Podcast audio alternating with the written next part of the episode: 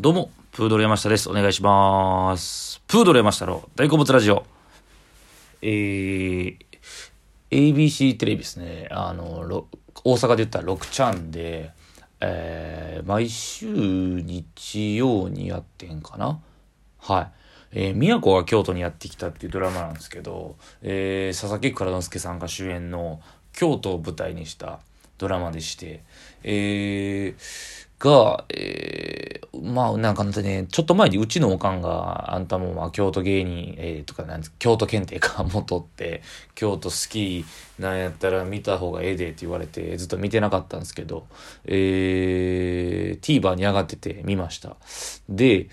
全6話しかないんですね。で、僕が今回見たのが5話なんで、次の6話でもう最終回なんですよ。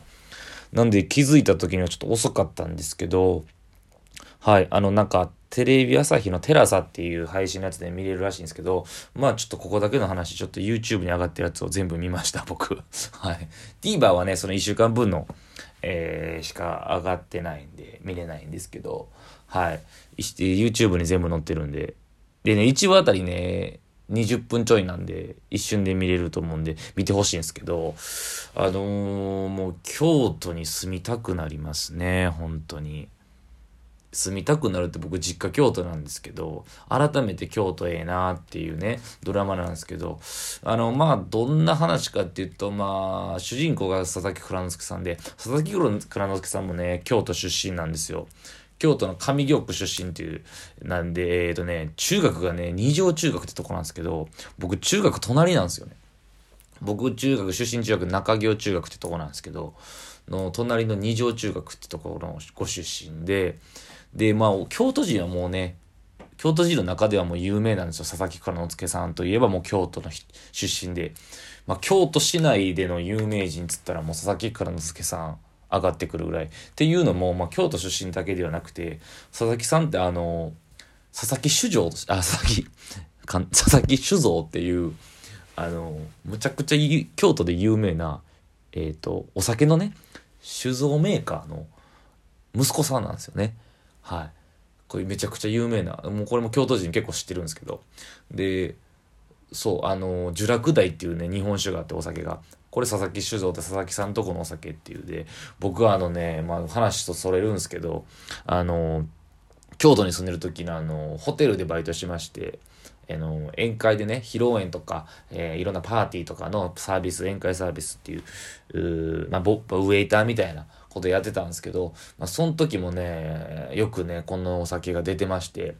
ていうのもねあの、まあ、ドラマの中でもちらっと言ってたんですけど京都ってあの京都市の条例で宴会とか、まあ、そういうパーティーの会合とかの乾杯のお酒は日本酒を使わなくちゃいけないっていう条例があるんですよね。実は。これ何年か前からが始まったんですけど、僕がバイトしてる大学ぐらいの時からそれが始まって、まあ、言うたらば日本、お酒って、酒どころなんですよね。日本を代表する京都はね。水がきれいで、酒造会社がたくさんあってみたいな。で、そういう時にもね、そのパーティーでもよく自落台は出てました。はい。っていう、まあちょっと佐々木蔵之介さんはそう、ね、地元なんですけど、京都が。の佐々木蔵之介さんが主役で、えー京都で町医者をやってはる方なんですけども、で、その人が急にある日突然ですね、実の娘が現れるんですね。でその娘っていうのが、えー東京で、えーまだもともと東京に住んではったんですけども、まあ、あることから京都に、えー主人公の、えー空吉か、その蔵之介さんが、えー京都に戻ってきて、で、町医者をやってはるんですけども、昔、えー結婚して子供できて、で、その、もう十何年会ってなかった、その、二十歳ぐらいになって大きなクソだった娘がある日突然京都にやってきて、一緒に京都で生活するっていう話なんですけど、まあ、正直、まあ、ストーリーは、まあ、ほんまに、結構、まあ、そんなにあれかなっていう、まあ、失礼なんですけど。あの、うん、別にあの、いえ、それ、そんなありえるかみたいな話もちょっとあるんですけど、まあ、正直これドラマで見てほしいのが、ほんまに京都の街並みとか、観光名所がめちゃくちゃ出てくるんですよ。で、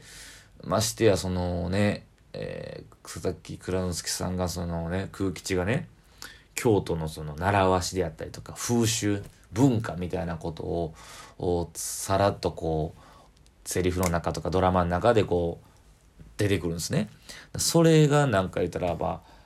いいなというか京都って改めていい街やなっていうそうねあの京都人の嫌なとことかもまあもちろん出てくるんですけど、まあ、自分実家で生まれ育った身ではありながらやっぱ京都にまあ、京都で行ってみたいのもあるんですけど、このま行くとこ行くとこはね、絶妙に地元住民とかから愛されてるスポットとかにフューチャーするんですよ。言うたらベタな観光地じゃなくて、そう、そこにフュースポット当ててるんで、京都に住みたくなるなというか、ちょっと実家帰ろうかなっていう 実家に住んで、いやだ僕もね、全然行ったことないとこたくさんあるんですよ、市内でも。その辺とかがたくさん出てくるんですけど、まあ、実家に住みたい。まあでも結局ね、おかんとかがやっぱうるさいんで、まあまあ、大阪でいいんですけど、いや、住みたくないなって思います。あのー、まずその1話ごとにその、テーマとなる、そのまあ、ストーリーはまあ、あれなんですけど、そのテーマ、ここは、今日はここのスポット大体巡りますって感じなんですけど、だからあの、多分設定では、お家出町柳のはずなんですよ。ただまあこれ京都人あるあるですよ。あの、よくね、京都の、京都ってあの、サスペンスとか、殺人事件ドラマみたいな、サスペンスドラマか、の舞台にもなることが多いんですけど、これ京都人は見ててわかるんですけど、いや、今の移動距離おかしないってのようあるんですよ。その、多分ね、そのまあ、殺人、まあその、サスペンスドラマにもよく使われるっていうのは、やっぱ風景というか、映像としてめっちゃ綺麗なんですよね、京都の街並みが。ただその観光スポットとかを中心にやっちゃうんで、その観光スポットから観光スポットのその飛び方がおかしいんですよね。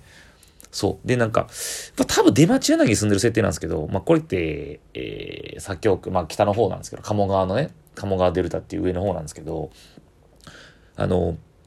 ちょいちょい出てくるのがですね、まあ、なんかね、僕知らなかったんですけど、味木路地って有名な路地があって、これは、えー、東山のね、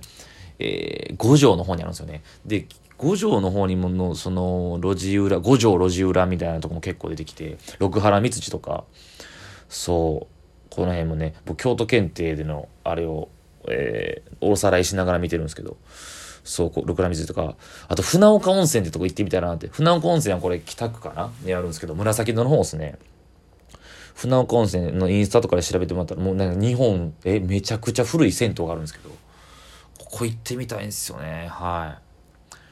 いい街並みがたくさんね。だからその辺のね、鞍馬口を中心にやる回もあれば、今宮神社とか、船岡山ね、まあその船岡温泉とかそうなんですけど、あと五条の方ね、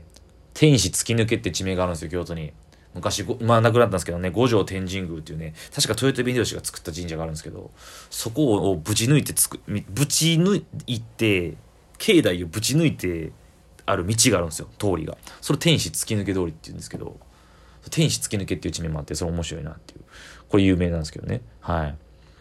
いやであのねこれいいのがねまあまあもうほぼほぼねもうあの京都の良さを伝えるドラマなんですよ。もうただただ京都の魅力を全面だから京都市とかも全面バックアップしてそうなんですけど各回の終わりに、まあ、主人公の、えー、じゃあ、えー、娘さんで出てきた藤野涼子さんっていう女優さんかな？はい。大河ドラマにも出はるみたいなんですけど、今度の。藤戸涼子さんって女優さんが、あの、ミステリーハンターみたいな感じで、旅のその、街ブラっていうか、あの、京都のプロフェッショナルの人と街を巡って、あ、京都ってこういう魅力があるんですね、みたいなのミニコーナーみたいなドラマの最後にあって、そう、1話で京町屋についてやって、で、あとまあ、伝統工芸のとこでフューチャーしたりとか、錦市場行ったりとか、